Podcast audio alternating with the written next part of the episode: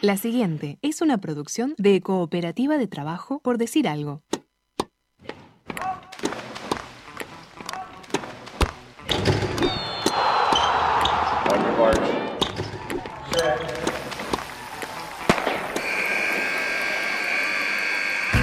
Hay deportes. Y en Por Decir Algo queremos hablar de todos. O de los que podamos desde este momento y hasta las 15. Por Decir Algo. Temporada 7. Temporada 7.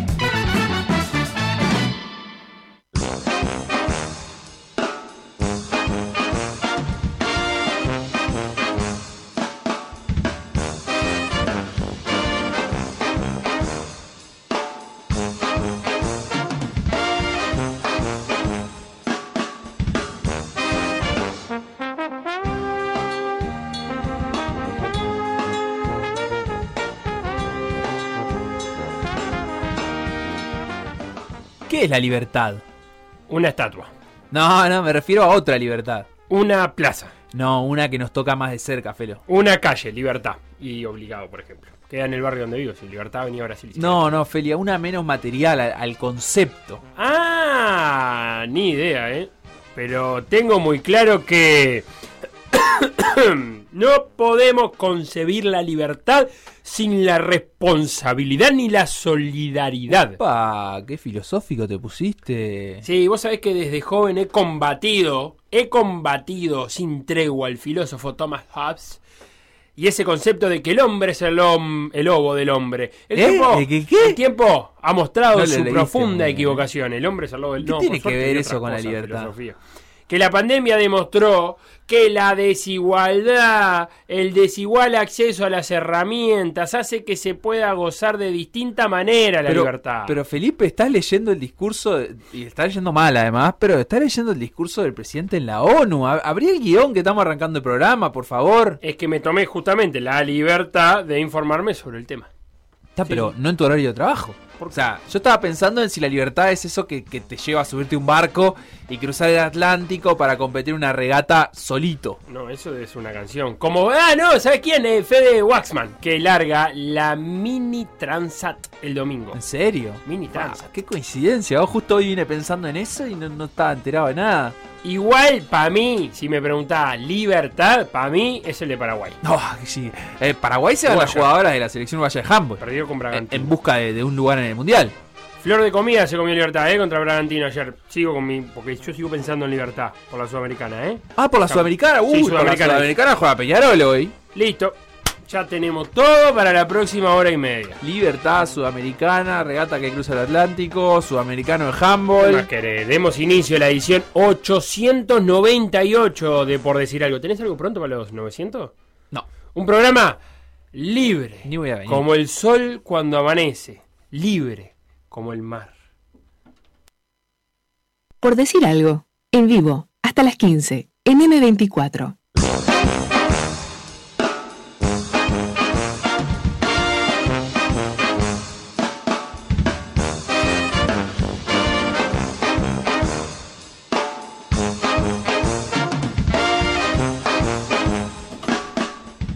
Escuchá, libertario. Qué libertario viniste hoy, eh. Libertarian. Guion- guionaste libertario, libertario. guionaste Ah, vos. sí, sí, sí. ¿Vos sí, has combatido sí, algún filósofo?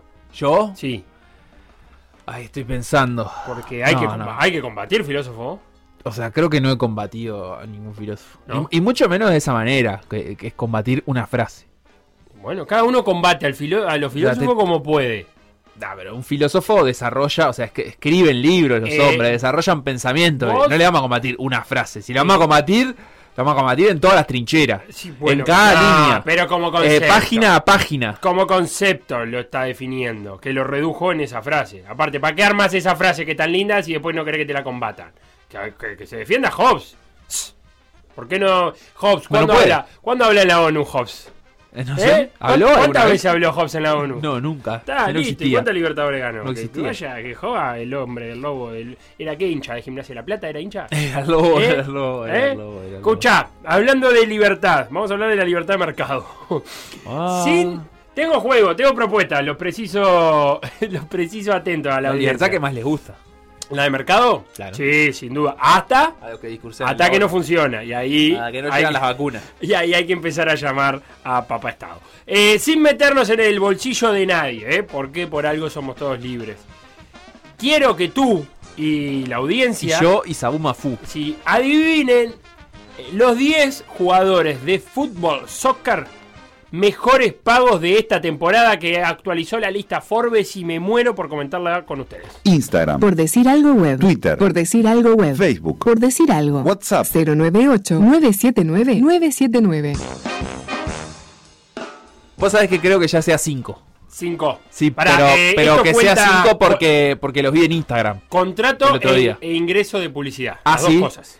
Bueno, entonces. Para la temporada 2021-2022. Y Yo te sin lo voy a- descontar impuestos, porque eh, después tienen que pagar IRPF cada uno de ellos. Yo te voy a tirar los nombres y vos me decís si en la cuenta de Instagram en la que yo vi esto eh, estaban contemplando lo mismo o no. Estoy buscando a 10. eh, a 10. Estoy buscando a 10. Me, acá me estoy enterando que hay uno que sigue jugando. A ver si hay un portugués, un egipcio, un argentino, Bueno, un da- brasileño y un francés. Dame nombre. Hay ¿Son más, ellos? Son 10, hay muchos Está, pero los primeros 5. Los primeros 5 sí. Son Cristiano Ronaldo, Número 1, el desbancó a Messi. 125 millones de dólares. está Messi, Messi 110 millones de dólares. está Neymar, 95. está Mbappé 43, mira el salto ese. y está Mo Salah. Eh, Mohamed Salah, eh, 41 millones de dólares. De ahí para abajo no tengo idea porque no los vi en ninguna otra cuenta de Instagram. Está, bien, tenemos los 5 primeros. Nos faltan los 5 del 6 al ¿Siguen 10. siendo fáciles? Sí, sí, sí. Siguen siendo fáciles menos uno. Que el séptimo, te digo de verdad, me entero que estaba jugando. Para mí ya se había ¿Qué? retirado. ¿Pero que está, está tipo en Qatar? Sí, o algo así? hablaba de eso. Sí, más para allá todavía. Eh, o sea, el sexto, vamos el a sexto, pensar el sexto lo retiré, lo retiré yo, pero no estaba retirado. Ah, ¿también? No, Ah, lo es. Lewandowski. Lewandowski es número 6, 35 millones al año. Está. El séptimo es ese que está en Lejano Oriente. Sí, ¿Es eh, Iniesta? Iniesta, ¿puedes creer que Sigue estaba- jugando en Japón. Sí, en el Vissel Kobe, yo pensé ya era técnico. No, lo vi en afiches. 35 en millones. Es el séptimo. No mucho igual. Cobra eh. lo mismo son, son mucho más del póster de béisbol los japoneses. Y claro. No, no, no. No, no, no. Andrés tanto el O sea que Andrés no tiene cara de póster. No, ni, los futbolistas. Se ve que en todo Japón los futbolistas no tienen cara de póster. Ah, porque está lleno no. de póster de, de muchachos con casquito y bate. Algu- alguno debe estar. Eh, el número 7. Ojo, capaz que uno de esos era Iniesta y yo no me di cuenta porque tenía un casco y un bate. El número. El número 8 número- el número 8. El número 8. Eh, ahí. ¡Ay, mirá! Casi gol de Napoli. Eh. Tengo que seguir pensando que Pero se salió tiene que ser europeo. ¿Qué? Salió festejando el gol Sí, sí, señor. porque la sacaron de adentro. Ah. Eh, Eh, sí, son- que los no. tres que quedan son europeos, los tres. Te queda un francés, un belga y uno que no te voy a decir la nacionalidad porque es el único. el Vega es Kevin De Bruyne. No, ¿vos sabés que no? ¡No! Entonces Lukaku. Tampoco. ¡Ah, no! Y lo que pasa es que tiene que pensar un belga que esté jugado a sobreprecio, digamos. Esté jugando en un equipo que paga mucho. Tipo, es un zaguero. No. A un Ah, equipo que paga mucho. Sí, paga mucho. La verdad que le están pagando mucho por la cantidad de el que- PSG. que tiene este botija. Está O el- el muy City. lesionado. O el City. No, no. no. Ah, Urs Van Aert. Eden Hazard, papá. Ah. Eden Hazard, Cierra el top 10, 29. Está Benzema también ahí. No, ¿Es el no francés. está. ¿No? No, Sergio Ramos tampoco le contesto a quien me pone Sergio Ramos acá. Pará, entonces. el francés no es. Me está faltando un francés. Sí, y uno de nacionalidad muy obvia. Ah, el francés es Antoine Griezmann. Tampoco. Eh, y eso que el Atlético Un francés jugando en la Premier. está tirando la plata. Uy, sí, golazo. Eh, un francés jugando en la Premier. No, me- me- consumo menos fútbol. de la Paul Premier, Pogba. Ah, claro. está bien. 34 millones, número 8. y el, Totalmente. y el número 9 Qué jugador que es Pogba, eh. Ajá. Y eso lo digo sin, Lo hace, sin verlo hace como 10 meses, pero qué el- jugador. Te falta uno solo para completar el top 10. Mbappé tira por acá Franco, pero ya estaba Mbappé. ya Mbappé, sí, número Eh, y, y- y me falta de dónde dijiste? De un lugar donde no Te llaman, te llaman, Sí, te me llaman. están llamando. De un lugar donde no te voy a decir porque si te digo la nacionalidad lo sacas muy fácil. pero es europeo. sí, porque no hay no hay muchos jugadores de ese país. ¿Entendés? Mm. O sea, entiendo, pero está, pero igual me, me estás tirando difícil porque yo no te puedo decir ni un español, ni un francés, ni un italiano, ni un No, inglés. pero sí, es como un- que te dijera eh, un polaco. Y vos enseguida pensás en Lewandowski. No pensás en otro polaco. Pero me dijiste un belga y no me salió. Bueno, pero tiraste otros belgas. Eh, Este es muy obvio. Eh, está jugando. No sé si está jugando. La Es- verdad que no sé dónde está. ¿Por qué dice eso que está ahí? No sé si está ahí donde dice esta lista. ah, Me Está jugando en un club que no tiene muchas ganas de tenerlo. Ah, El año pasado lo prestó. y ni siquiera mirando del- en el espejo tratando de echarte la pantalla, no estoy consiguiendo. No, no el año qué. pasado lo prestó. Gareth Bale. Ah, vale. Está bien. Gareth Bale, no te podía decir es galés. Bueno, sí, podía. Yo te iba a decir Gareth Bale. Mod- Modric, no, no era Modric en este caso. Así que Cristiano Ronaldo 125 y Hazard 29. Qué reparto de riqueza tan raro. Entre el 1 y el 10, vos qué decís. Y ¿qué, qué? No es un re- no hay no hay tal reparto de riqueza. Bueno, Hay un hombre vendiendo un servicio por el que un cliente decide pagar una suma de dinero que a veces se ajusta y a veces no. Lo ¿Qué que- le vas a hacer? lo que- el mundo de los negocios. lo que paga Gerard Schroeder, fuerte. Mucho. Porque, y sí, sí, para poner a Cristiano primero. Vos decís que está bien. Pero Cristiano era Clear Man. ¿Era ese? Mi nombre es Cristiano Ronaldo y uso Clear Man. Y, el- y en la cima de la carrera, Clearman era. Cuando estás en la cima de tu carrera. Ah, era en la cima de la carrera. Me Claro. equivoqué de marca shampoo. Claro. Está. Eh, capaz que la otra la usaba Messi, no sé, ni idea. Eh, no, ja- ah, está bien, puede ser. El clásico de los shampoos. El clásico de los shampoos, me encanta, ¿eh? Qué clásico. oh, es- espumante, espumoso. el. Listo, llévate esto y arranquemos con el programa. Por decir algo. Conducción. Felipe Fernández. Sebastián Moreira. Y Facundo Castro. Producción y edición. Conrado Hornos. Todos los deportes. En Por decir algo.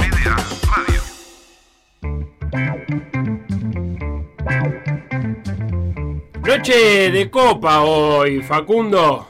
Eh, juega Peñarol, recibe a Atlético Paranaense en el campeón del siglo y con público. Con aforo reducido, pero público al fin. Primera de las dos semifinales. Y vamos a hablar un poquito de- del partido que, que tenemos por delante, de las variantes que pueden llegar a tener y a presentar los dos equipos. Y voy a sumar a esta mesa de trabajo al colega, al cooperativista, al analista de datos, Al hombre, el mito, y al, la vol- leyenda. y al volante mixto Guzmán Montgomery. ¿Cómo estás, Guzmán? No es eh, volante mixto, creo Guzmán. que, mejor medicina. Guzmán, como volante mixto, sos Sí. eh, de frutilla y chocolate, de crema y chocolate holandés, ¿qué- ¿cómo es lo tuyo? Y Eh, frutilla y limón. Está bien, está bien, eh, frutal, frutal. No, frutal. no, no, no. Frutal, me parece. No, yo me frutal. levanto, pero y me voy, ¿eh? Me Empezó voy. la primavera, Facu. Sí, quiere hablar tiene acá razón. de la gloria del fútbol Tiene uruguayo. razón. Va a hablar de, de, de, de Peñarol en este Despensa. caso, a veces habla de Nacional, de, de cuadros, Pero ¿y por eh, qué no- ocho veces razón? campeona del mundo entre los dos, tantas, no, seis veces, no sé. ¿Qué? Eh, y y ¿Qué frutilla dice? y limón, dice. Seis veces que. ¿Qué pasa? Está- Seis veces campeona del mundo entre los dos, Ah, Peñarol y está Nacional. bien, está bien. Sí, sí. Y la selección, cuatro más.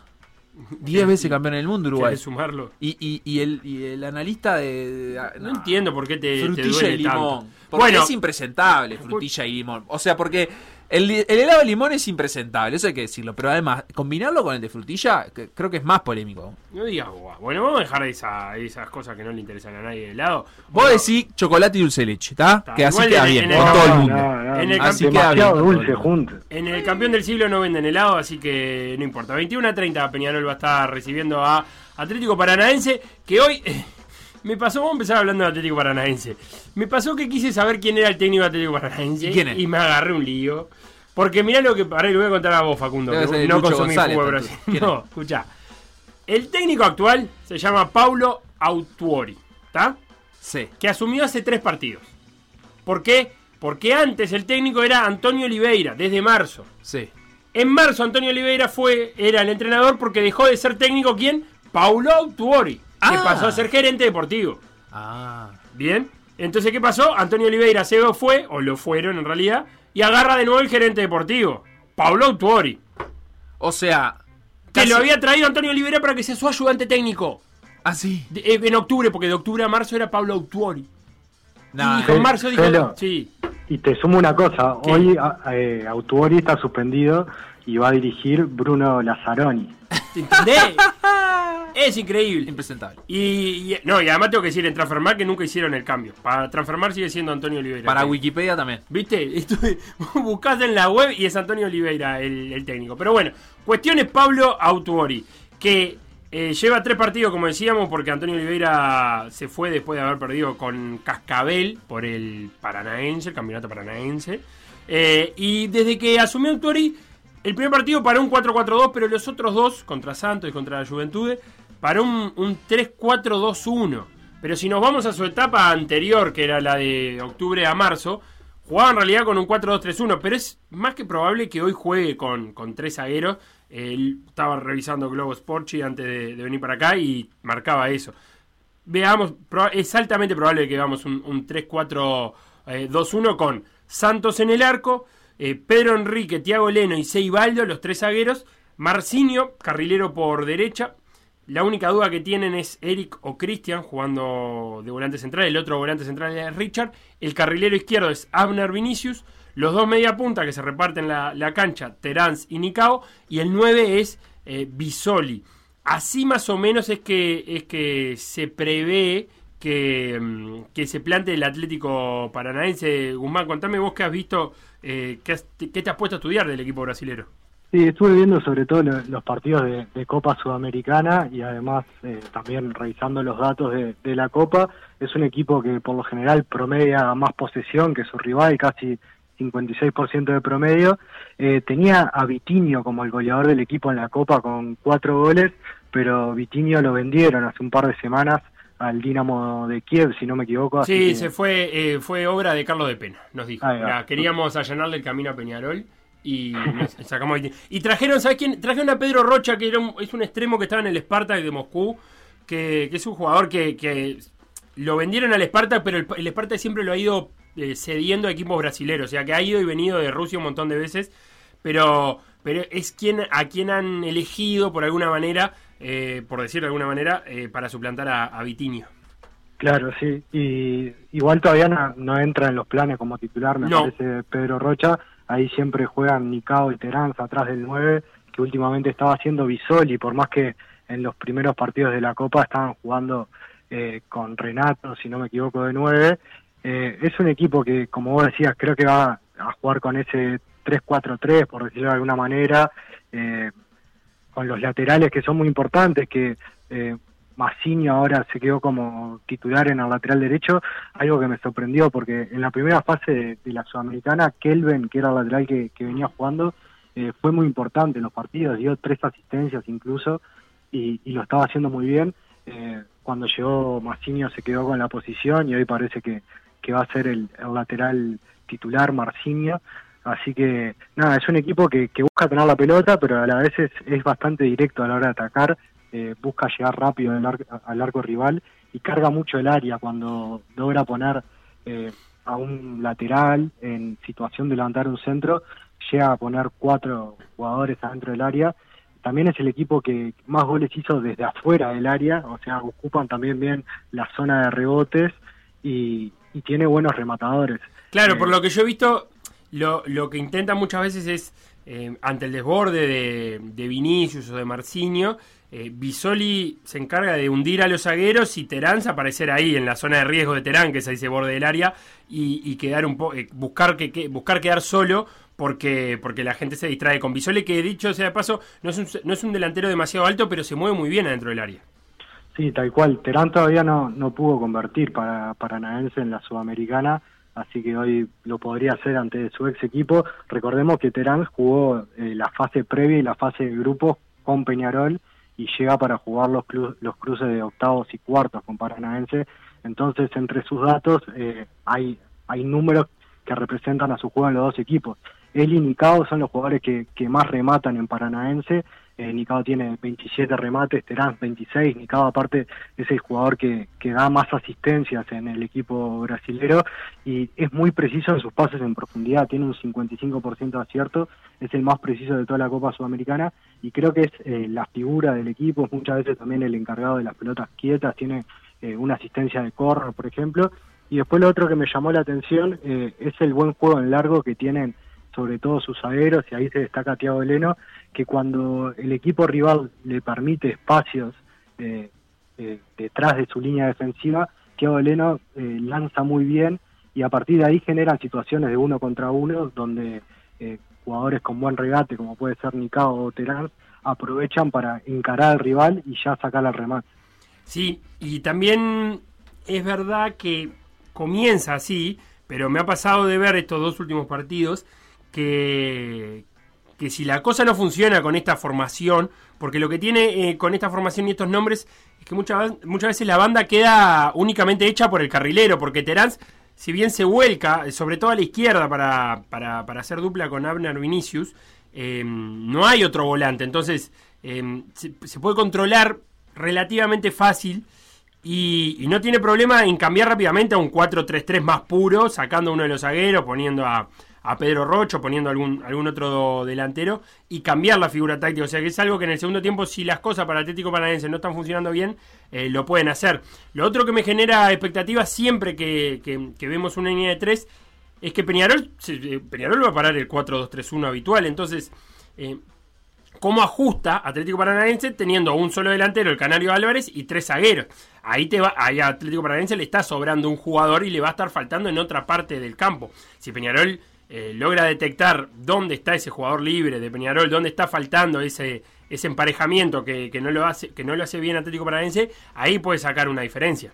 Sí, creo que Peñarol tiene que, que mejorar con respecto a los últimos partidos en el fútbol uruguayo le- la velocidad de circulación de pases para poder atraer en en un lado, liberar el lado débil y ahí generarle ventaja ya sea a Canovio, a Giovanni González o a Ramos desde el otro sector para que, que lleguen a zonas de, de- de poder centrar eh, sin estar presionados o sin estar eh, con mucha gente alrededor, que creo que es algo que Paranaense ha sufrido en sus partidos y ahí también Peñarol tiene el buen juego aéreo de, de Agustín Álvarez Martínez, que es el jugador que disputó más duelos aéreos en toda la Copa Sudamericana, va muy bien de arriba, también es el, el segundo jugador que tuvo más remates de cabeza, nueve remates fueron de cabeza para, para el Canario Álvarez, solo Marco Rubén de Rosario Central tuvo uno más que él, así que lo puede superar en estos partidos que, que le quedan a Peñarol, y es el goleador de la Copa, ¿no? Tiene nueve goles en 12 partidos, viene rindiendo por encima de sus goles esperados, además se esperaban seis goles con, con sus chances, y si Peñarol lo logra ubicar en el área,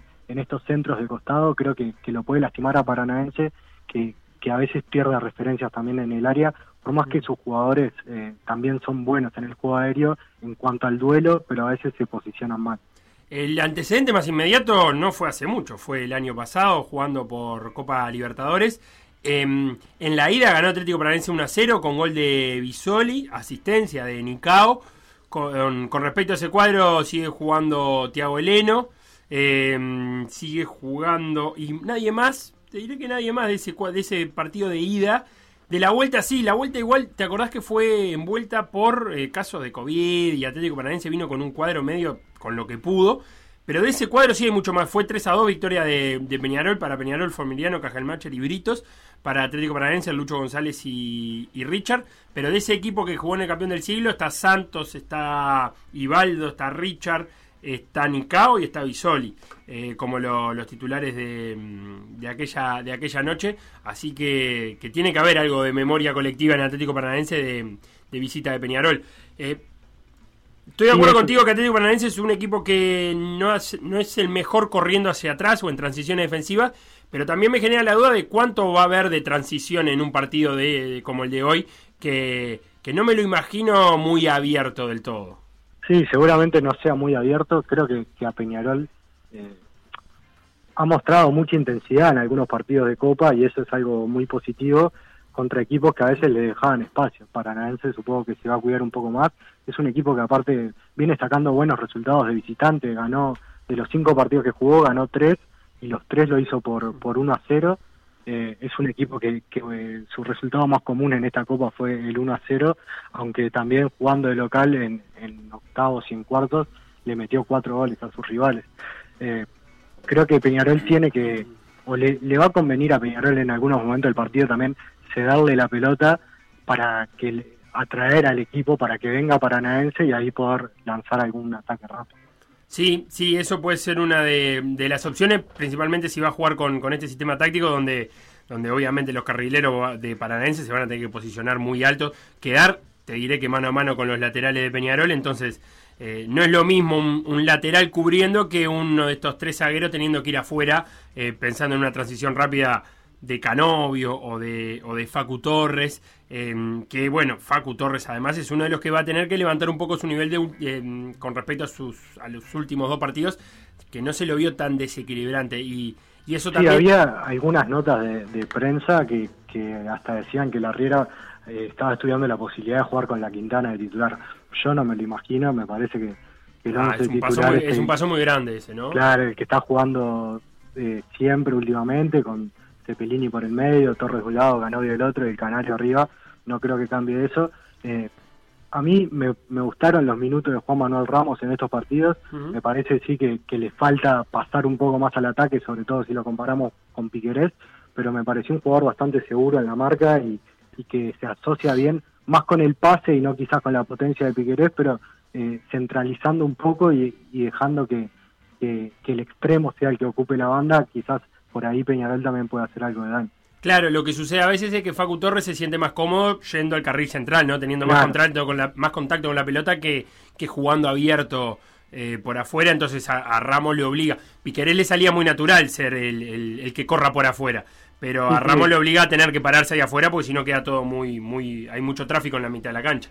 Sí, tal cual fue algo que, que a Peñarol le pasó en estos partidos de, de clausura, eh, que también ahí a veces después eh, eh, la Riera colocó a Valentín Rodríguez para darle un poco más de, amplitud al equipo, en, algunos casos incluso sacando a Torres y que sea Valentín el que ocupe la banda, porque si no queda Cepelini, Torres, más Trindade, Gargano, todos ocupando zona central, con Ramos también un poquito más cerrado y es algo que, que a Peñarol le ha faltado. Lo otro que me imagino es a, a, a Terán Suanicao eh, con referencia al, Mota Gargano. Eh, me imagino yo que, que si hay un scout de, de Paranaense a Peñarol, lo primero que, deberían detectar es que en todo caso quien, quien lance sean los zagueros y ahí Peñarol pierde un montón de efectividad. Si no logra armar ese circuito, si no logra conectar con Gargano en, en salida, eh, si tiene que lanzar Cajermacher o Carlos Rodríguez, es otra historia bastante diferente. Por más que a veces lo, que hace es Trindade meterse en esa línea, ¿no? De acompañar y salir con, con- línea de tres, pero si va a presionar solo Bisoli y, van a hacer ese 2 contra 1, Cajelmacher Rodríguez contra Bisoli y superarlo, me imagino yo que Atlético Paranaense cuidará más que esa pelota no entre a Gargano a que traslade Cajelmacher y, y Paco Rodríguez. Sí, sin duda, me parece que, que Gargano igual cuando identifica eso lo que hace es eh, irse un poco más adelante, dejar el espacio libre y que Trindade o incluso Cepelini pueda caer eh, a esas zonas intermedias que quedan entre la línea de volantes y delanteros para que puedan recibir. De hecho, Trindade y Cepelini son los jugadores que, que promedian más pases por partido en Peñarol, eh, arriba de 50 pases los dos, son los que más entran en, en ese circuito de juego. Obviamente Gargano tiene una capacidad también de, de lanzar más en largo que, que lo hace eh, más eh, importante a la hora de, marcarlo quizás, pero cualquiera de los tres volantes eh, puede asumir ese rol, me parece. 21 a 30 va a jugar Peñarol contra Atlético Paranaense, previa de Por Decir Fútbol desde las 20.30 con Sofía Romano en la conducción. Santi Rodríguez, hoy no, ¿quién va a estar? En el... Santi Castro. Santi Castro va a estar en el relato, Santi Díaz en los comentarios, Guzmán Montgomery obviamente en la parte de datos con el respaldo de Neuen Analytics y nos hablamos más tarde en Por Decir Fútbol. Abrazo grande, Felo, Facu. Facu, lo que se jugó ayer también, que a vos te tiene bastante en vilo, ¿eh? Bastante en vilo, no muy en vilo, es la segunda división profesional de este país. Te La veo muy, que muy sí. metido con el campeonato. O sea, no, pero para lo que me tiene en vilo el fútbol últimamente, sí. Es mucho. Sí, bastante. A Y primera hora- ayer vi Defensor Cerro completito, de punta ¿Sí? a punta. Ahora, ahora me vas a contar. A primera hora Albion le ganó 1 a 0 a Juventud en un partido importantísimo por, por los puntos de, de pelea para ese ascenso. Central Español 1 a 0 a Rocha en puntos muy importantes, pero para el descenso. Y a última hora, Defensor Sporting encadenó su quinta victoria al hilo. Sí, y le propinó su primera a Cerro desde que lo dirige Pandiani. Pandiani, y le ganó 2 a 0 sin recibir goles. Creo que Rocco recibió un gol de Uno solo. Uno solo de Rocha el otro día, ¿no? Fue, eh, fue Rocha el partido partidos que va dirigido. Esto queda Racing 29, Defensor 26. Puesto de ascenso directo. Sí. Albion 24, Danubio 22, Sí. Atenas 17, Juventud 17. Debería parar ahí pensando en los playoffs. Pero tengo que decirte que Uruguay Montevideo tiene 17, que Cerro tiene 17 y que Central Español tiene 15. Entonces también tiene aspiraciones para meterse en uno de esos puestos de playoff del 3 al, al 6. La Eh, previa de esta fecha lo que marcaba era que del segundo al séptimo se enfrentaban todos entre sí. Mm. Y lo que pasó fue que ganaron los que están arriba, digamos. O sea, ganaron el segundo, el tercero y el cuarto. Ganó Defensor, ganó Albion y ganó Danubio. Y entonces se le despegaron a más de un partido de diferencia a Atenas, Juventud, Cerro y bueno, y Uruguay Montevideo que se metió en la conversa porque, porque ganó. Escuchá la fecha que viene, Facu. Escuchá la fecha que viene. Oigo. Danubio Racing, ¿Y es? Defensor Albion. Listo. 2 contra el 4, 1 contra el 3. Eh, perdón, Danubio Racing dije 1 contra el 4 y el 2 contra el 3. Sí, tremendo. Y Juventud juega contra Uruguay Montevideo. Eh, Que- Directo pa- para en zona de playoff. Exacto, es un partido no menos importante. Eh, ayer, el partido de ayer, la Sí. verdad es que se abrió porque Cardaccio metió un remate de afuera del área. Golazo.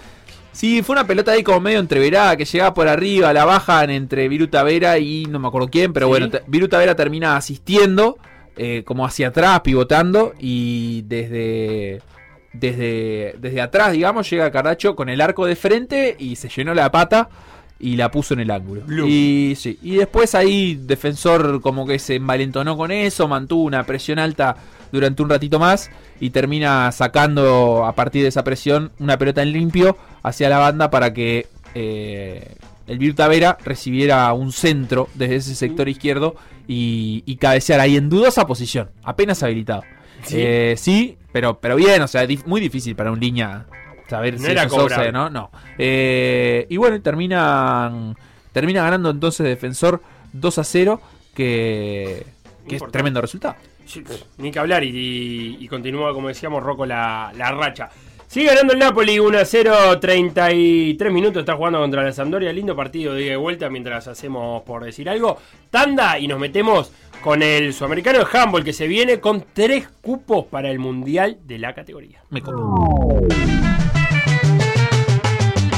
Lo que pasó en por decir algo, revivirlo en pda.uy o buscar los podcasts en Mixcloud o Spotify.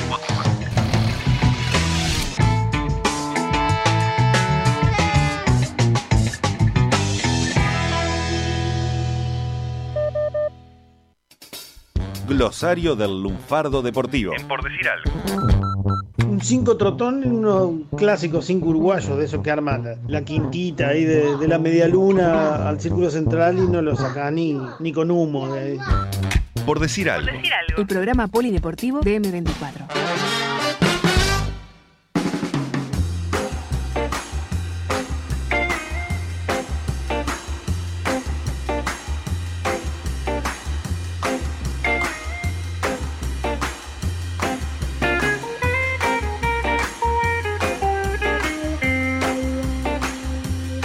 Facu, querido, del 4 al 10 de octubre se va a estar disputando el sudamericano de handball en Importante. Paraguay. Clave, Y hay tres cupos. vital. Hay dos que son Argentina y Brasil, ¿verdad? Bueno, sí, sí, se lo ganan. No, no, no. Esto es por mérito. ¿Cuándo no se lo ganaron? Ah, no sé. Nunca. Pero ¿para qué hay tres cupos? Para el Mundial. Ah. En diciembre en España, ojo. Uh, o sea, la. te clasificás y, Y te vas. y ya está. Y a mí no, te- no tenés ni que volver. Mirá lo, que te, mirá lo que te voy a decir.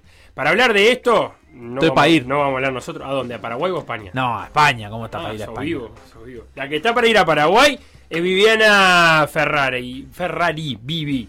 eh, jugadora de Goes y jugadora de la selección de handball. ¿Cómo andas, Vivi? Todo bien, ¿vos? Bien, yo lo primero que... eh, esto es así, yo te voy a hacer las preguntas eh, que no le importan a nadie, Facundo te va a hacer la pregunta seria como, Creo que es al revés como igual. periodista serio que es. Eh, pero yo primero te tengo que decir, porque pedí referencia tuya, Vivi, y me dijeron, es muy turbia, es muy turbia, es una puntera turbia, turbia. Y lo que Yo no puedo creer no- que te hayan dicho eso. me, paren de decirme, de, de usar la palabra turbia, Vivi. ¿Por qué, ¿Por qué la gente me dice que sos una puntera turbia? No sé si es que sea puntera turbia, soy una jugadora un poco turbia, sí, pero, pero ¿Qué, bueno, qué me quieren decir eso? ¿Que, me, ¿Que enredás a los rivales? ¿Qué pasa? ¿Qué me quieren decir? No, y que juego muy, muy, no sé, con mucho corazón caliente y a veces me mando cualquiera a la cancha. Ah, bien, bien, bien, bien. Bien, bien. Exceso de, de ganas, digamos. Eso mismo. Aparte, imagínate, nadie juega con, con, ¿cómo se llama? Con protector bucal, y yo soy la única que juega con protector bucal, así que imagínate, y encima que quiero hablar, a veces que con el protector bucal nadie me entiende nada, y los rivales me miran como diciendo, ¿qué me estás diciendo? O sea, Ah, para, para hablar ¿cuál conmigo, sacate ahora? protector bucal primero. Si no, no te entiendo nada. Eh, Vivi, ¿cómo, ¿cómo estamos para, para el sudamericano? ¿Cómo fue la, la preparación? ¿Cómo, ¿Cómo nos agarra? Ayer dieron la lista definitiva. Eh, contame un Sí. poco. eh, que con mucha expectativa, con mucha expectativa, eh, nada, se, da la chance de clasificar a un mundial que, que el último mundial que, la selección mayor jugó fue en 2011, hace 10 años, y bueno, Leo desde entrada, que es el técnico, no, no, no- nos dijo, esto es la vuelta, para mí hace 10 años se nos dio y como que tiene tenía toda la confianza de, de ahora de poder volver a clasificar. Y bueno, así estamos entrenando desde junio y, y nos tenemos mucha confianza, eh, mucha confianza. Obviamente que hay va a haber rivales muy duros y también están con muchas ganas de clasificar, pero pero nos tenemos fe y tenemos un, un muy- lindo equipo. Y nos agarra, eh, vos decías ahí de entrenando, eh, entrenando desde junio, eh, sin posibilidad de hacer eh, partidos internacionales o hubo alguna chance. No tuvimos chance por el tema del- de la pandemia, no, Bien. no tuvimos, o sea, cero, cero, o sea, nada. Nosotros vimos que capaz que algún, creo que Paraguay este, anduvieron de gira, todo, para nosotros no. Eso te iba a preguntar, si sabías que si las rivales estaban en la misma sintonía o lo- con los mismos problemas. No, yo creo que no. Eh, justo Argentina lo que pasa que es, es un rival especial porque, bueno, el Brasil también porque tienen todas las jugadoras en el exterior. Claro. Entonces como que tampoco se les dio la chance por un tema de, de- de que ellos están jugando un campeonato europeo y no, no pueden juntarse a hacer una gira. Pero Chile y Paraguay, yo no sé si creo que ambos rivales, que son nuestros rivales directos, porque Argentina y, Brasil, si bien este, se, se les puede hacer partido, porque de hecho en el Mundial 2011 nosotros le ganamos a Argentina, lo que pasa es que ahora ellos están con una preparación mucho más fuerte que antes para mí. Entonces, bueno, nosotros no- va- vamos a pelear más directo con Chile y Paraguay y esos cuadros creo que sí que anduvo. Uno se, Paraguay seguro anduvo anduvo de gira, creo que por Macedonia y bueno, y Chile creo que también, pero no sé. Y nosotros no, nosotros a, a puro huevo acá en Uruguay entrenando mucho. Ahora el fin de semana tenemos dos partidos contra los cuadros más fuertes de, de ahora acá de Uruguay, Bien. pero no tenemos partidos internacionales, ¿no? O sea, de, de amistosos no. Y Paraguay es el local y es el debut. Eh, ¿Cómo Es- les es cae eso que, que es debutar contra el equipo local? Y estuvimos hablando ahí en el grupo y con, con algunas jugadoras yo hablé. Y bueno, en verdad, eh, a nosotros yo creo que nos sirve por un lado tener primer partido. La otra vez nos jugó un poco en contra, fue el primer partido contra Chile, el, Panamericano anterior. Y nos jugó un poco en contra eh, los nervios, también justo del, la cancha ese día, todo, pero pero mm, yo creo que nada, que, que, que va a estar bueno, va a estar bueno eh, jugar con Paraguay. Primero vamos vamos fresquitas y bueno, saber que tipo que no nos juegue nada en contra, que, que, no sé, que, que aunque sea el primer partido, lo- los nervios no estén, intentar calmarnos desde otro lado, meditar antes, no sé, y que tipo se deje todo ese día porque está un partido de los más importantes. Porque además la segunda fecha es con Brasil, que es un partido que ya se da por perdido, entonces se puede no hacer un desgaste fuerte el primer partido y después recuperar para el tercero, Exacto. digamos, ¿no? Exacto, eso fue lo que hablamos. El primer partido, da- darlo todo, hacer como el segundo partido, ahí va a dar un respiro, capaz que este eso, no, no tomarlo tan fuerte y, y poder entre todas ro- rotar el equipo, no jugarlo al 100, para después del tercer partido sí con Chile, ir, ir con todo. Está lindo el fixture, está lindo porque está. Después Bien. nos toca Argentina, después de Chile, es como que está. Sacam- sacanos una duda de, de formato, eh, obviamente por puntos, pero en caso de igualdad de puntos, ¿es diferencia de tantos o es resultado entre los que empatan? Ay, no lo Ah, no mira, lo sé. ah, bueno, Eh, capaz que, capaz que es algo que deberían saber. No sé, pregunto, digo yo. Sí, Está. todavía no me metí 100%. Ah, no, no le pasaron el, todavía no le pasaron el PDF reglamento de la competición. No me lo pasaron. Está, vamos a tener que hablar con el. Leo entonces ahí, Puñale, o con mi amigo Diego Domínguez, a ver si, si lo leyó alguno. Ah, Porque se puede dar, ¿no? Digo, pensando en que, en que Chile y Paraguay y Uruguay, ¿no? Son- estamos hablando de, de un, de un nivel, me corregirás vos, pero un nivel similar, o sea, van a ser los rivales. Puede ser que uno se gane a uno y el otro le gane al otro y quedar ahí Sí, en medio re. empatado. re, sí, se- seguro que puede pasar. eh, es más, ha, ha pasado en campeonatos. Así que, pero la verdad que me mataste con esa pregunta. No, no pasa nada. Vivi, pará, hablaste del, del Mundial del 2011 donde vos estuviste, ¿no? Estuve, sí, fue mi, mi primer mundial. Tu primer Mundial. Eh, contame cómo has visto y cómo ves ahora el handball, por qué nos, nos salteamos los mundiales del medio y por qué tenemos chance ahora. Eh, bueno, en verdad, eh, como estábamos en ese momento, había un cuadro muy fuerte en 2011, jugadores, jugadoras muy referentes, este, con mucha experiencia, eh, y, que se veía reforzado con jugadoras capaz que no tan experientes, pero que, que el nivel era muy bueno. En el medio, eh, nada, sí hubo, hubo campeonatos eh, panamericanos que no sé, no, no, no se rindió, se, se estuvo ahí. Eh, en, el, en el medio, ojo, que hubo un, eh, hubo como un cambio también de, de, de- de técnico, que también eso influyó. Eh, partidos con Paraguay y Chile, que eran los rivales, como, como hablamos recién, este, más peleados. Se, se perdió por uno con Paraguay. Eh, se, se perdía por muy poca diferencia y, y bueno, ta, eso fue lo que nos llevó a, a estar afuera. Igual en 2015, que fue entre medio de todo, eh, estu- estuvo lo de Toronto, eh, que, ta, que, que fue un campeonato que fue re importante para nosotros y que un, un campeonato, no, un, trajimos la medalla de bronce Sí. y, y, y fue importante, pero recuerdo que ese mismo año, en 2015, pero en Cuba creo que fue mayo y en julio fue Toronto, eh, nos fue nos fue mal, nos fue mal, que este, tuvimos un mal torneo, por, co- con Cuba perdimos por 20, ese, por 20, 19 goles ese, ese mismo campeonato en mayo y a los dos meses que fuimos, o tres meses que fuimos a, Toronto, lo, le ganamos a Cuba. O sea, fue como medio psicológico también, no, no sé bien qué pasó, pero está en el medio de eso, como que los campeonatos no, no los terminamos de, de definir, como con Paraguay y con Chile era como que o, o, o no, ganábamos con uno pero perdíamos con el otro o, o al, sea, al revés y ta. Y eso fue lo que siempre en el tercer puesto no estaba siempre Argentina, Brasil y, y ta, y ahí se peleaba siempre y ta, estábamos afuera. ¿Cómo estamos esta vuelta en condiciones de, de entrenamiento, digamos? Bien, el- el- en verdad, este, eh, los entrenamientos son muy fuertes. En junio, cuando arrancamos, que todavía no había empezado el campeonato local acá, de los clubes, le metimos muchísimo al físico, a bueno, con- conocernos, porque había gente nueva. Eh, después paró un poco el ritmo de las prácticas, porque obviamente los domingos había partido. Este, pero, pero bien, el nivel está buenísimo. Hubo un par de bajas importantes para mí, eh, que, que, ta, que obviamente se sufrieron y, y ta, se, se tuvo que, o sea, se siguió entrenando a veces con menos jugadoras, pero pero las ganas siempre, siempre y, y mucha confianza, mucha confianza de clasificar al mundial. Y en cuanto a infraestructura, porque muchas veces eso eh, solía ser un problema, de hecho la, federación ha, ha intentado eh, trabajar para, para tener un complejo propio, digamos, eh, pero están están en mejores condiciones las canchas de, de- del handball de acá, hay gimnasios de 40 por Eh, 20 donde ustedes estén entrenando. Sí, estamos entrenando en cancha de 40 por 20, pero bueno, no no, no es tipo que, que sea nuestro fuerte la infraestructura, porque de hecho escuela, que es la cancha la mejor para poder usar resina, que la resina es fundamental en handball, este, la tenemos solo una vez por semana. Hasta ahora, justo este fin de semana, vamos a tener partidos ahí el sábado y el domingo. Pero sí, en verdad, de, las canchas, si bien la disponibilidad está, no, no fue la, para mí la, que Leo hubiera querido.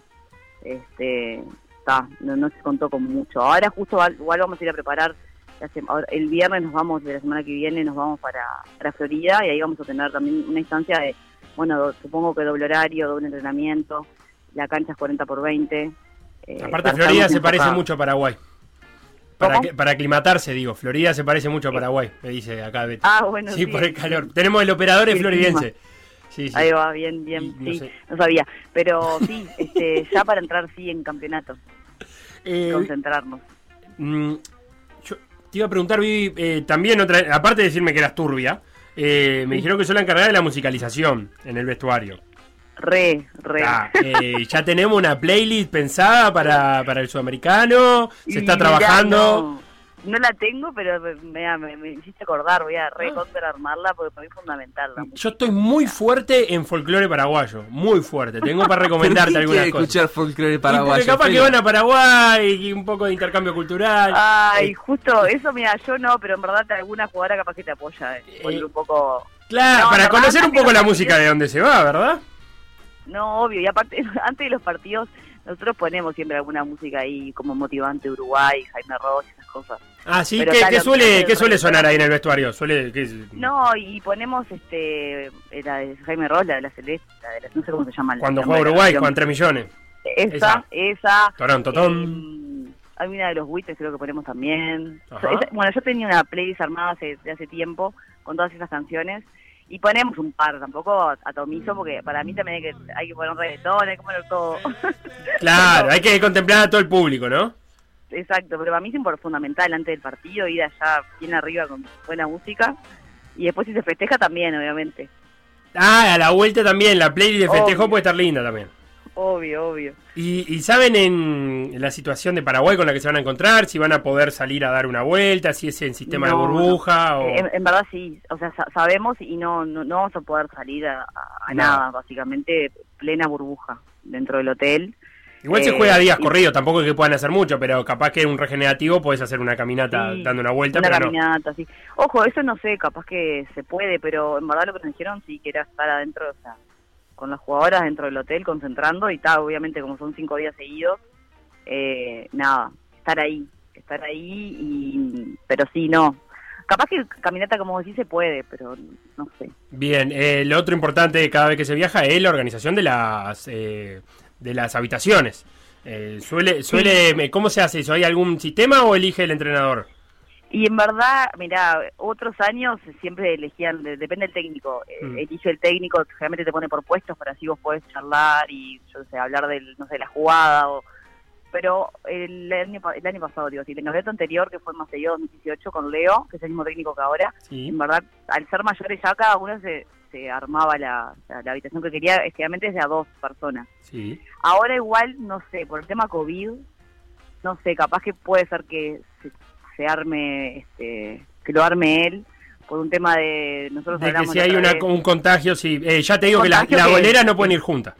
Exacto, las boleras no pueden ir juntas, la, la gente, yo qué sé, dos punteras si hay dos, no vas a poner las dos juntas porque... Claro, ah, pues si te como- enferma una, se te puede enfermar, se te contagia la otra, te quedaste sin te puntera. quedás sin- Exacto.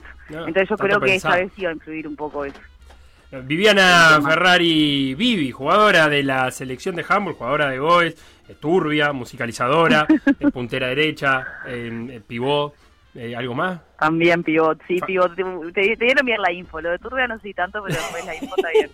Bien, la producción, te, te sentiste cuidada por la producción entonces un poco.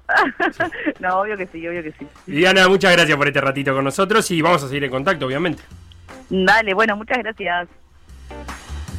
Pasa Viviana Ferrari y repasemos el plantel que va Dale. a estar representando a Uruguay. Julieta Pesina, Sabrina Grieco, Alejandra Scarrone, Mariana Gómez, Catalina Tournier, eh, Leticia Esquinca, Yara Grosso, Viviana Ferrari, que con quien hablábamos recién, Paula Fin, Ro- Rosina Soca, Ivana Castro, Camila Bianco, Sofía Cherone, Agustina Modernel, Noelia Artigas, Paula Eastman, Rosina González y Camila Belve. Eh, hay un plantel muy completo. Eso se comentaba ayer entre periodistas amigos. Sí, y y no, y se mucho no- comentaba la ausencia de Martina Barreiro por lesión, porque tiempito atrás se, se rompió los ligamentos cruzados y hace un par de meses nomás fue operada. Así que esa es creo que la gran ausencia. Sí, Es pero mucho nombre, muy talentosa, mucho Martina. nombre reconocido, ¿no? Alejandra Escarrone, Leti Esquinca, Viviana Ferrari, Paula Fin. Paula Fin, inagotable. Eh, Rosina Soca, Noelia Artiga, las dos arqueras, ¿no? Sí. Eh, Agustina Modernel también, Sofía Sofi Cherone. Cherone también. O sea, son nombres que, que hace tiempo que están en, en la vuelta y que, y que ya tienen un montón de experiencia internacional El arriba. cuerpo técnico lo conforma Leonardo Puñales como entrenador, eh, Ignacio Cabrera como asistente técnico, Rodrigo Olalde y Diego Domínguez como preparadores físicos y la doctora Sofía González. Me contaba Diego González que. eh, Diego, Diego Domínguez, Domínguez. perdón. Me contaba Diego que. Diego jugador de waterpolo, Sí, de la claro, selección de uruguaya waterpolo. Y muy hincha de Winn-Dixie. Tenés que decir eso, ¿Ah, sí? que es muy importante también. Eh, que eh, fueron los, los profes encargados de la preparación física para de Para la Mundial. selección masculina. Sí, claro. Y ahí eh, pegaron el salto también a la selección femenina. Muy bien, Felo, ¿te parece si hacemos una pausa? Me parece. PDA Radio en M24, m24.com.uy, pda.uy. Por decir algo. Por decir algo. Instagram, Por decir algo web. Twitter, Por decir algo web. Facebook, Por decir algo. WhatsApp. 098-979-979.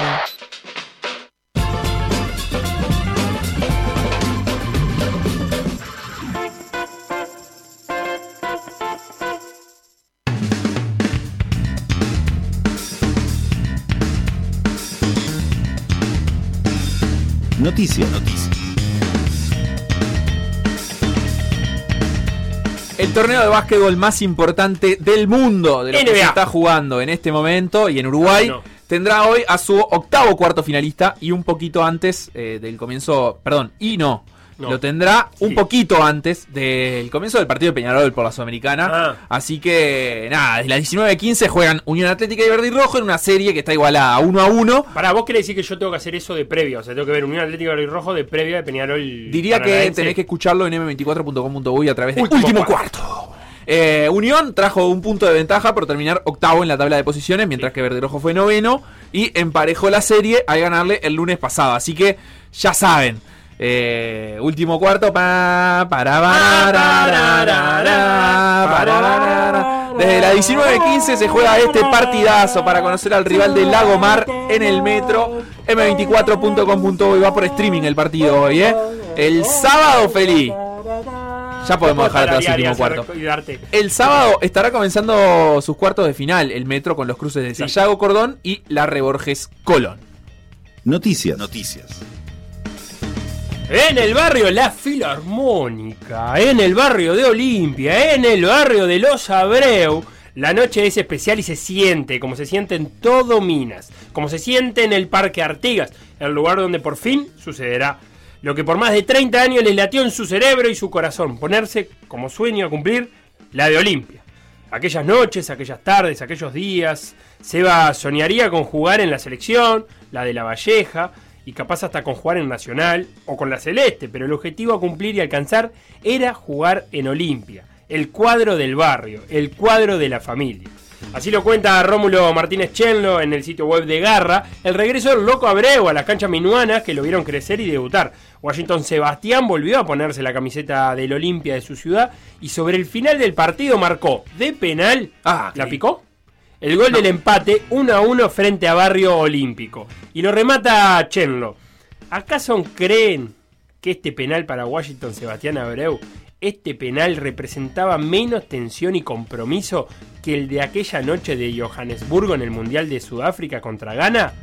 Ahí está el loco. Camina hacia la pelota, mira al golero, corre cuatro pasos y toc. La pelota toca las redes. Abreu se besa el escudo, es Olimpia. Es gol, es la vida.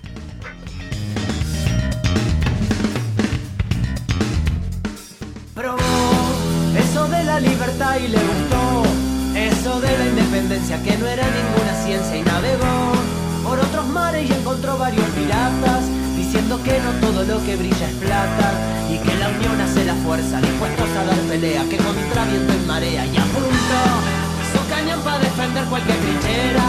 De buena causa que no importa si en los mares o en la tierra y aprendió a navegar en contra y a favor del viento a no hacer fuerza sino que a escuchar al viento a distinguir desde la orilla que no todo el oro brilla andar veloz pero sin prisa recordando aquel consejo que le dio un pirata viejo sobre libertad los sellos sobre todo libertad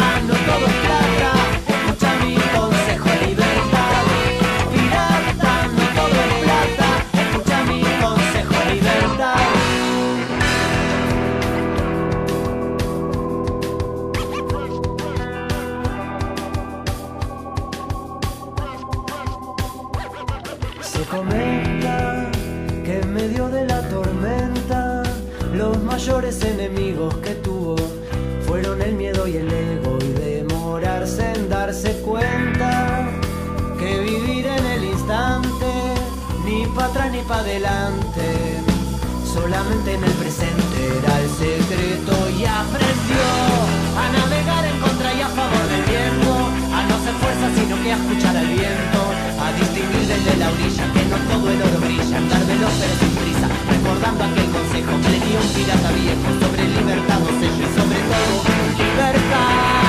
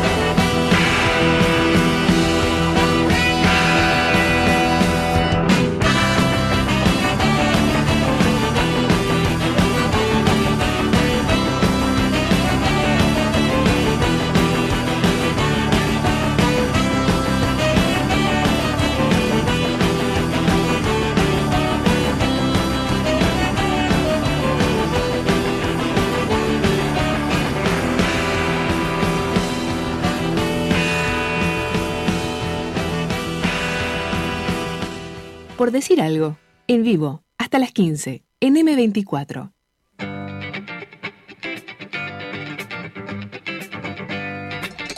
Eran los cuatro pesos de Sí, propina, haciendo Pirata 2. Probó eso de la libertad y le gustó, dicen los cuatro pesos ahí.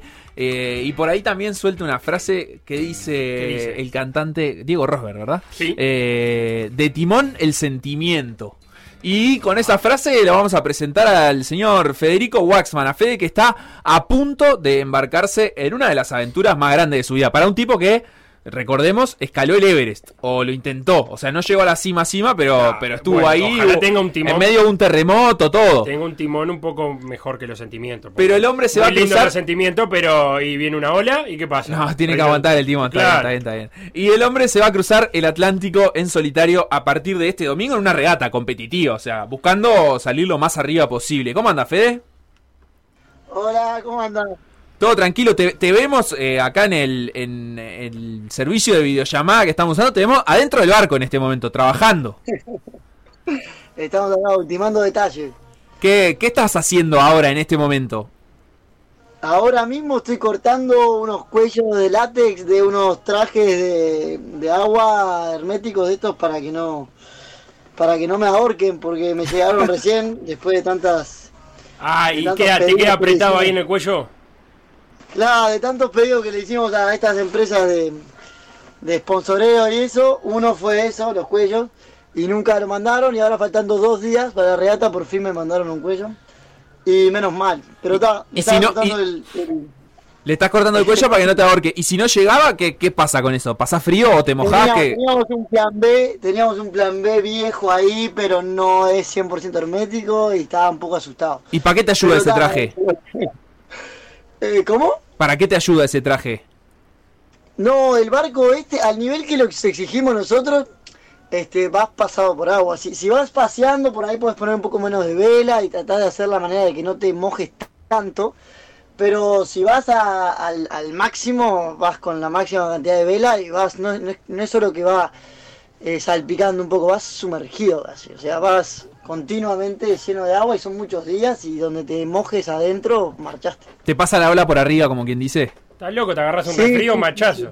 Está, eh, Sí, sí, sí, sí, no, y todo de culo rojo, todo, te quedás hecho mierda. Claro, escuchame, no, anda, Sí, no es para sí. andar mojándose. Estoy de acuerdo ahí, Federico. No, te, ensopás. Lo que pasa es que tenés que saber dónde podés mojarte y dónde no. Para, Pero y, sí. y vos decís, a, a- a la velocidad que van al mango, ¿cu- ¿cuál es esa velocidad? Bueno, no es porque vayamos súper rápido en el sentido de, de- de velocidad de, de coche, de auto, sino porque este, vas exigiendo el barco al máximo y entonces este, el barco claro que va rápido, pero cada tanto se entierra en la ola de frente y se enterró hasta la mitad del mástil y bueno. está, Pero, pero para darnos una idea, ¿cuánto van? ¿Siete, ocho nudos, más, menos? No, van más, van más, vamos a 15 nudos de... Bueno, pero son unos 30 kilómetros por hora, 20 y pico. Sí, y si no, ponerle que vas a 12. Cuando, cuando estás en esa situa- situación, vas a 12, 15 y he llegado a bajar la regata pasada, bajé una ola así, yo qué sé, 19, algo así. Era, pero no era- es, era grande no. la ola. Fede, pará, Claro. vas a cruzar el Atlántico. Vamos a empezar a, a contextualizar un poco. Eh, ¿Por dónde Bien. lo vas a cruzar? ¿Por dónde se cruza? El Atlántico generalmente eh, lo eligen cruzar con los vientos alisios, que van de oeste a este, por arriba, y de este a oeste, más cerca del Ecuador. Por arriba me refiero más este, por Azores, volviendo por Azores, eso sería ir de oeste a este. Y ahora que yo lo voy a hacer de este a oeste, eh, lo hago más cerca del Ecuador, porque claro, los vientos alisios en realidad tienen esa, esa forma que estaba Bien, describiendo. pero ¿de dónde salen? de- nosotros salimos de, de Francia, entonces la primera etapa es como posicionarte ahí en, en la salida de los Azores, que es irte hasta Canarias, es una primera etapa hasta Canarias. Ojo, que ojo ahora- que, que hay volcán, hay ceniza. No sé si es buena idea pasar por Canarias en estos momentos.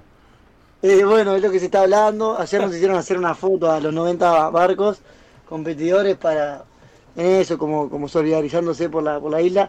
Pero parece que todo eso es en otra zona de la isla y, y ahí, como digo, lo- los vientos alisios siempre soplan para el otro lado. Entonces, como que en realidad no está cortado el tráfico, nada, Bien. como que vayamos. Así que ahí vamos. Así que la primera etapa isla. es partir De de, Francia y poner rumbo a, a las Canarias. De Francia a Atlántico, hay que aclarar también.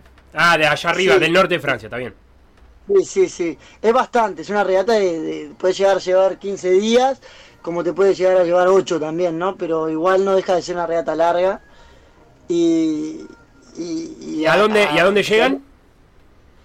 En esta primera etapa llegamos a eh, la isla de La Palma. Santa Cruz de La Palma se llama ahí el, el- el sitio y es uno de los puertos de Santa Cruz de La Palma. Bien, y ahí se juntan de nuevo los barcos y vuelven a salir. Sí, sí, sí, ahí llegamos. eh, Ahí siempre se habla y ahora se comenta más que nada en la largada de que hay una siempre hay un, porcentaje de barcos que no que no llegan, ¿viste? Hay, mucho Toca madera, toca hay madera. mucho riesgo. Claro, por eso. Hay mucho riesgo de cosas que te que, que, que- que- estás al pairo, ¿no? Que te pueden pasar y, y al final no tienen por qué terminar en nada trágico porque no, no pues estamos muy preparados para, para salvaguardarlas, pero por ahí no te dejan terminar la, la regata. Claro. Y de la Y este segunda y la segunda etapa donde qué conecta Las Palmas con qué? Con Guadalupe, una isla del Caribe. Sí, como no, eh, francesa. Porque... Sí, Así sí, que sí, hacen Canaria Guadalupe y ahí llegan o hay una tercera etapa. No, no, ahí llegan y Ah. ya está organizado el cargo, donde se, en un barco, un cargo, se cargan todos los barquitos. Estos son barcos bastante chicos, relativamente chicos para hacer este cruce. Y. Ah, y te quedas un rato en. Guadalupe, en las Islas Caribeñas, después de haber estado en el Atlántico Norte, ¿no? Un agua cristalina, un chapuzón te metés en Guadalupe. Y, y, no, sí, te tenés que quedar igual ahí también a, a, a- a cargar los barcos en el carril. Entonces, sí, al final estás un tiempo ahí, sí, sí. Y aparte, como vas a ser de los primeros en llegar, tenés que quedarte esperando al resto y la Claro. entrega de premios, todo. Llegás y estás en el puerto con las patitas así como vos, recién llegaste vos. Sentadito en la collera con la patita en el agua. Vos, y contanos cómo, porque ahora vos estás en un puerto en Francia. eh, el puerto es Les Sables d'Olonne, ¿verdad? Esa- se pronuncia más o menos así. Que eh, para, para ustedes, los nautas, es como Wembley, como, no sé, como la ¿Es bombonera. sale la de la vuelta al mundo? Sí, acá sale la vuelta del mundo. es el ¡Oh! pontón Es divino ese al- puerto.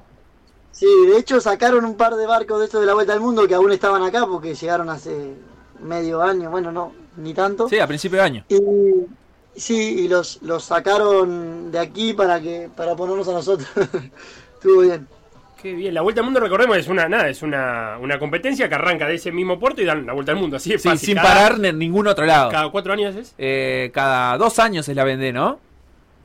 Cada cuatro Ahí y va. es este también en solitario como esta que son vamos cada uno solo en su barco, pero los barcos son más grandes.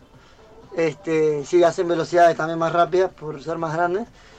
Y sí, están Y contanos el, el- el color de- del puerto ahí en estos días. Hay, eh, más allá de la, de la salida y la entrada al puerto, que son como escolleras bien largas y, y el, y el pueblo mismo está a las A ver, orillas de eso, entonces la gente te no sale... se ve ahí, ¿no? Ahí se ve un Nosotros montón de- vemos perfecto, la audiencia no ve nada. Está la bandera seguro. uruguayo flameando, es importante. Clave. Eh, Lindo atardecer. Porque creo que creo que si lo muestro ustedes lo pueden describir mejor, a ver.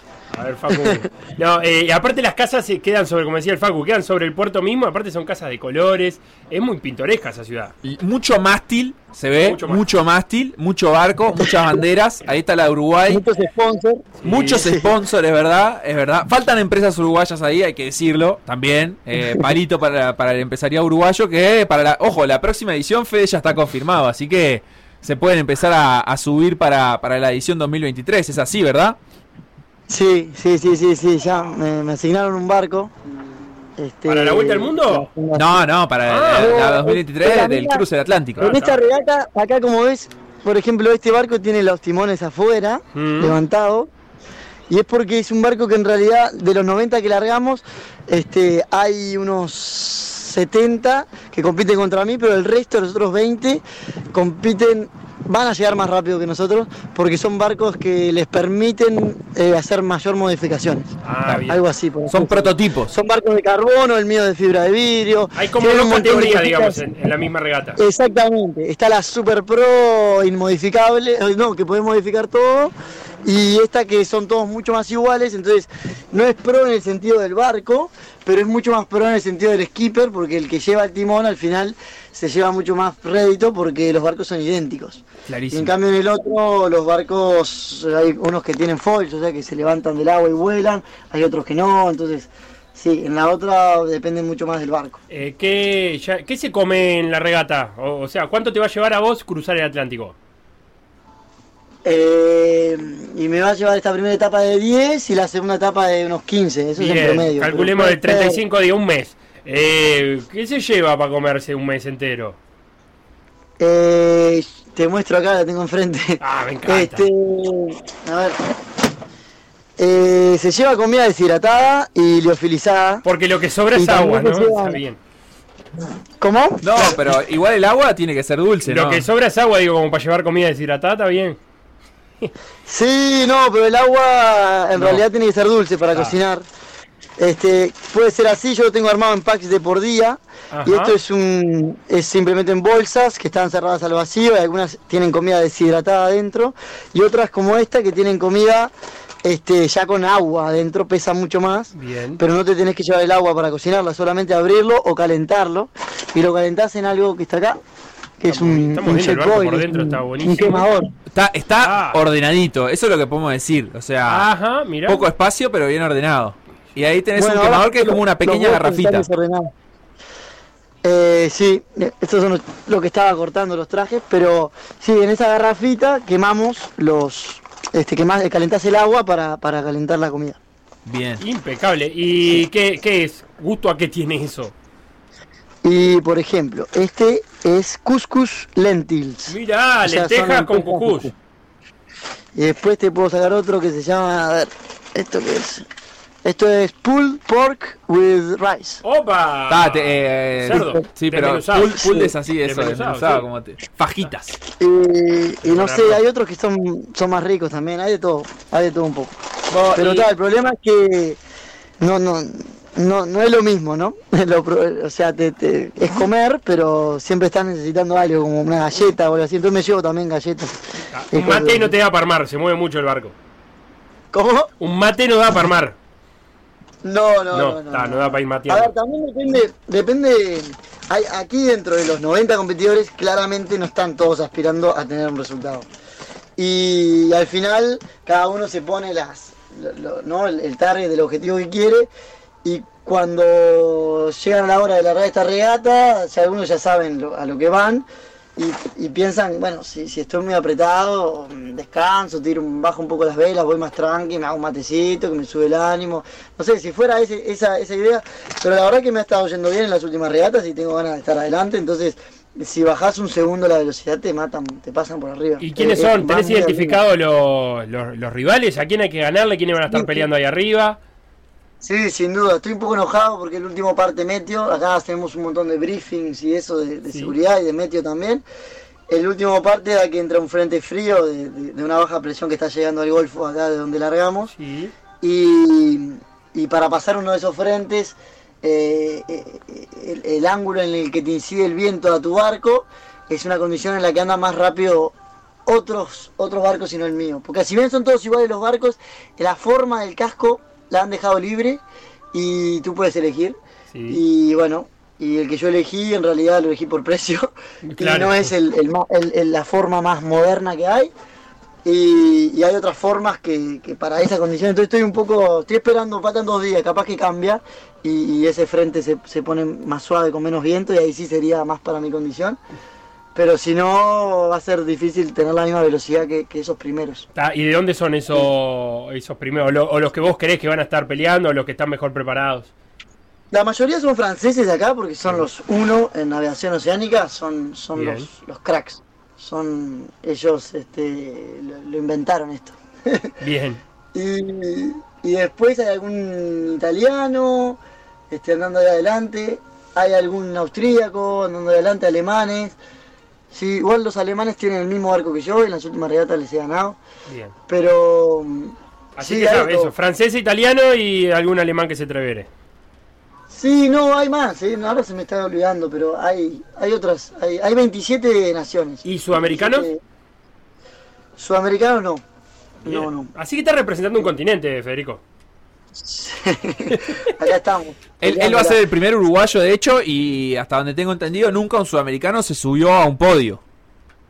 Así que está eso por, Bueno. por alcanzar ahí. Ah, bueno, sí, sin duda. En, en Argentina este, han apoyado mucho también porque este, ellos, o sea, saben lo que es el mini transat y, y- y hay, hay much- más afición a, a náutica que en, que en Uruguay, ¿no? También por el número de personas. Y hay un montón de, sí, de, de prensa y eso que se han, han llamado. La verdad que está bueno porque ellos le han dedicado un montón. Sigo con, con, la- con las cosas de, de color. ¿Con qué te puedes cruzar en, en el cruce? ¿Algún, más allá de algún transatlántico o algún pesquero chino pescando? Eh, te- ¿Algo de fauna? ¿Te cruzás con algún animal, con algo? ¿O, o es Bueno, altamente ayer- improbable?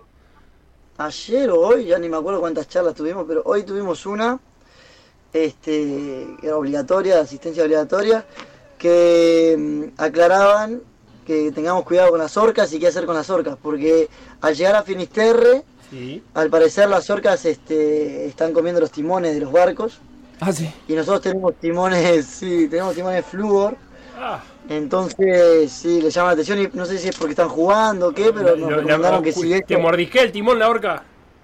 No es que te lo mordisqueas, te lo arranca y te quedas sin timón. de una. De una. De una. Así que Y- si, ves una orca tenés que arrancar por otro lado. No tenés manera de ir más rápido que una orca. Claro. Y no, lo que tenés que hacer es no mover el timón porque se piensa que estás jugando con el timón y encima es flúor. Los barcos, estos a a ser oceánicos, así de competencia oceánica, siempre te exigen que, que pintes de colores flúor la- la- las orzas y los timones, o la orza del timón, todo lo que vaya para abajo, por si se da vuelta el barco, que sea reconocible por el helicóptero o lo que te, medio rescate que pueda hacer. Claro. Entonces eso en realidad parece que le llama un poco la atención también a las orcas. Entonces lo que recomendaban era parar, frenar el barco y no mover el timón, y se aburren y se van.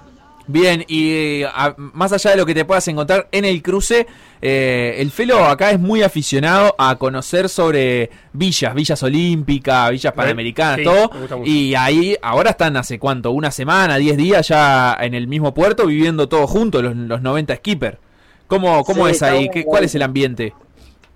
Está bueno, está bueno, el ambiente está bien, hay mu- mucha gente que no ha parado de trabajar, yo no he parado tampoco de trabajar porque siempre quedan cosas, pero igualmente siempre hay buen ambiente. Ahí te vino a visitar Este, uno, me pareció hace un ratito, que lo tuviste que mandar callar.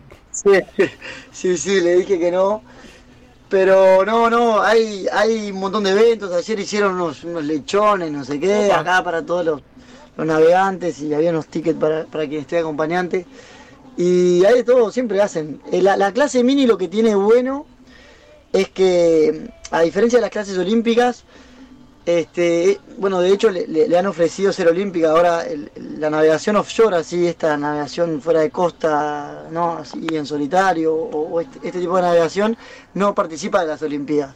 Entonces la han querido poner en las próximas ediciones de las Olimpiadas y armaron un, un- un proyecto para eso y el, el mini está tomado en cuenta. Y la propia organización Mini dijo, no, nosotros no, no queremos tener nada que ver con, la- con las Olimpiadas porque si bien es, es increíble y es algo bueno que cualquier deportista quiera aspirar, este, se pierde un poco algunos valores de los que tienen aquí en el Mini. No sé cómo decirlo, pero algún ejemplo sería que aquí tenemos un grupo de WhatsApp en el que están todos los competidores, que no es oficial de la regata, y uno dice, che, me falta el no sé qué, el alambre no sé qué cosa. Que alguno le sobra uno, no- chao. Claro, va para acá, vení, no, fe, ah, este trae del oriente, porque acá estamos a, a dos, tres horas de cada uno de los pueblos de cada uno. ¿Y por qué no me traes esto de aquel? Y eso en, en, en las villas olímpicas ya saben que, por ejemplo, a Dominique, este, cuando fueron ahora a. Tokio, ni, no les decían ni nada. Tapan los barcos, llegan del agua y tapan los barcos con funda para no mostrarles nada y Claro. no hablar de nada y está todo mal. Y claro, y al final este, eso se traduce en lo que estás viviendo en la villa y en lo que estás viviendo en todas las dos, dos años de campaña enteros que tenemos acá. Claro, vos te escucho hablar y, y- y me imagino que es alguna de las cosas también que, que se la tuvo que ver el surf, que también tiene su propia filosofía y que haberse metido en un en, en un juego olímpico también hace que el surf se vuelva competitivo, ¿no? Y me imagino yo que deben haber tenido las mismas las mismas charlas o estos mismos pensamientos, reflexiones que estás teniendo vos. Exactamente, exactamente. Igual te, te perdón, pero te tengo que corregir, porque no es Diga. competitivo, porque la verdad que la, la cantidad de competencia que hay acá es insana, hasta llega a ser insana, es súper competitivo. De hecho, es, es- exigen hasta los límites del cuerpo, porque estás días y días y es a matarse. O sea, no es un tema de competitividad, es un tema de, ¿cómo se dice? De, de- Camaradería. de camaradería, de, de, de estupidez. no sé, se da, se da un poco en, en, en las clases olímpicas, se termina dando eso de que al final tenés, eh, creo que es la presión de- de- de- del país, o no sé. O se vuelve un poco más individualista, ¿no? Por lo que estás contando. Sí, sí, no creo que sea la competitividad. Mirá que acá las, eh, eh, empiezan con el mini, después la clase Fígaro y, y, y la Vendeglo. Son las tres clases, así por así decirlo, que acá se matan, se matan. O sea, se matan. Eh, para estar, no es lo mismo salir a navegar, como te digo, si, si pensás aspirar a quedar 90, que si aspirás a los primeros puestos. Pero es, eh, estamos hablando de que no, no dormir y comer, o sea, de, de tus necesidades básicas que al final este, nada, son lo que te terminan limitando, entonces se llevan a- al extremo. Y en este ambiente barcos precioso. ves. Sí, de- termina, termina. No, que ya lo ves, el barco está, mira, donde yo estoy parado ahora, cuando vengo a 15 nudos, como te contaba, esto vibra. O sea, acá de acá no tiene, solamente tiene una tela, espuma y otra tela. Ese es como el O sea, piso del barco. La estructura del barco, claro, la estructura del barco no son solamente los, los cuadrantes que estás viendo y no tiene como cualquier barco que tú puedas te puedas lle- llegar a dar contra algo donde no necesita de por sí tener re- reforzado y, y- y lo agujereás. No, no sé si me explico, que está todo llevado al extremo. En realidad, en términos Claro. de competitividad, es súper competitivo. Pero claro, en- no sé, está esa diferencia que la expliqué con, con ese ejemplo, supongo que se entendió en- con las clases olímpicas. Y en medio de, de- de este clima lindo de, de previa de largada, cumpliste años el domingo. Sí, sí, sí, estuvo bueno. Y ahí ¿Qué cómo se, salió? cómo ¿Qué se salió? Hubo, hubo Bien, baile hicimos tremenda fiesta, estuvo buenísimo. Este, bueno, justo estábamos hablando de Domi, Domi Newpel, que estaba, estuvo en las Olimpiadas, vino a darme una mano a, a trabajar un poco en el barco, de caos y cabullería y eso. Hicimos tremenda fiesta, estuvo buenísimo, hicimos asado. Y aquí en la, en la Village, como te digo, la este montaron también una, una torta y no sé qué. Re bien. Increíble. Bien, bien, bien, bien, bien. Eh, Fede, la última que nos tenemos que ir, eh, ¿cómo son las comunicaciones en, alta mar? ¿Vos estás eh, comunicado con un GPS? ¿Hablaste de, de un helicóptero? ¿Cómo es eso? Eh, Está prohibido comunicarse con cualquier cosa. Y lo que te mandan es solamente un aparato que es como una radio pequeña que, que se puede comunicar con la organización. Claramente después tenés algo como esto blanco que está acá, que es un EPIR, es una radiobaliza, para, para en el caso crítico crítico que tengas que abandonar el barco, te ubican donde estás. Pero en realidad no podés comunicarte con nada, con nadie, no podés tener un parte meteorológico, nada. Y, y estaban justamente en estas charlas explicándote cuál de las de las los botones que apretaras ahí te, te iban a hacerte descalificar, ¿no? Porque si tú mandabas un mensaje particular diciendo, este, mirá, pienso que rompí tal cosa del barco, te descalifican. Porque ya estás comunicándote para afuera. Entonces lo único que puedes hacer en ese aparato es mandar uno de los que están preseleccionados ahí, uno de los mensajes que están preseleccionados, para avisar si vas a hacer, este, te dejan hacer una parada por si rompiste algo y tenés que hacer una parada en una isla, tirar un ancla ahí y no sé, o en la costa tirás el ancla, parás y, y te... Pero esa parada la- lo, lo tenés que arreglar vos. Sí, sí, la tenés que arreglar a vos, pero está bueno que lo avises. Entonces, están esos mensajes así, o por ejemplo, te rompiste algo del cuerpo, algo medical, no un medical issue, lo podés también comunicar ahí, pero está- son esos mensajes. Don- donde te salgas de, y pongas un mensaje de algo diferente, ya te descalifican. Y, y no, por supuesto, si tenés algo ilegal que lleves a bordo, que, que- que te permita tener conexión satelital, te descalifican. Pero es un poco como tener un motor en una bicicleta y, y competir, ¿no? No, no, no creo que nadie aquí en esta flota lo esté haciendo. Federico Waxman se larga el domingo la Mini Transat eh, rumbo a Guadalupe, el cruce desde Francia hasta América. ¿Tenemos idea si se puede ver la largada ya en el canal de YouTube de la Mini o, o todavía no se sabe?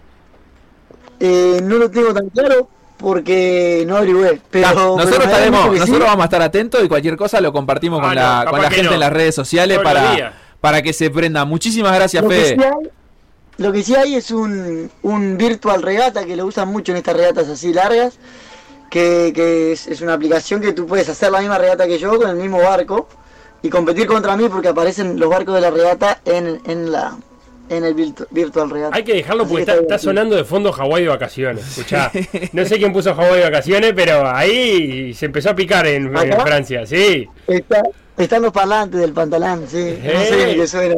Bueno, y nosotros además no, nos tenemos que ir, así que muchísimas gracias, Fede, por, por tomarte este rato entre trabajo en el barco y, y corte de trajes. Un abrazo grande y muchísima suerte, muchísimos éxitos en esa largada y en esa Gracias. Miguel. Muchas gracias, Paco. Gracias, sí. Gracias por, por involucrarse. Muchas gracias. Nos despedimos de Fede y también de la audiencia. Y yo lo único que quiero agregar es que para los que tienen Instagram y lo quieren seguir a Fede, que se puede seguir la regata, no se lo va a poder ver a él porque él no se puede comunicar, obviamente, pero va a tener gente trabajando en sus redes para, para mostrar cómo le está yendo. No vamos a decir quién. Es arroba océano en solitario. Océano en solitario. Océano en solitario es la cuenta de Instagram porque en definitiva es lo que va a hacer, va a cruzar el océano Atlántico en solitario, así que ahí lo pueden seguir. No es el nuevo emprendimiento del Ecuador.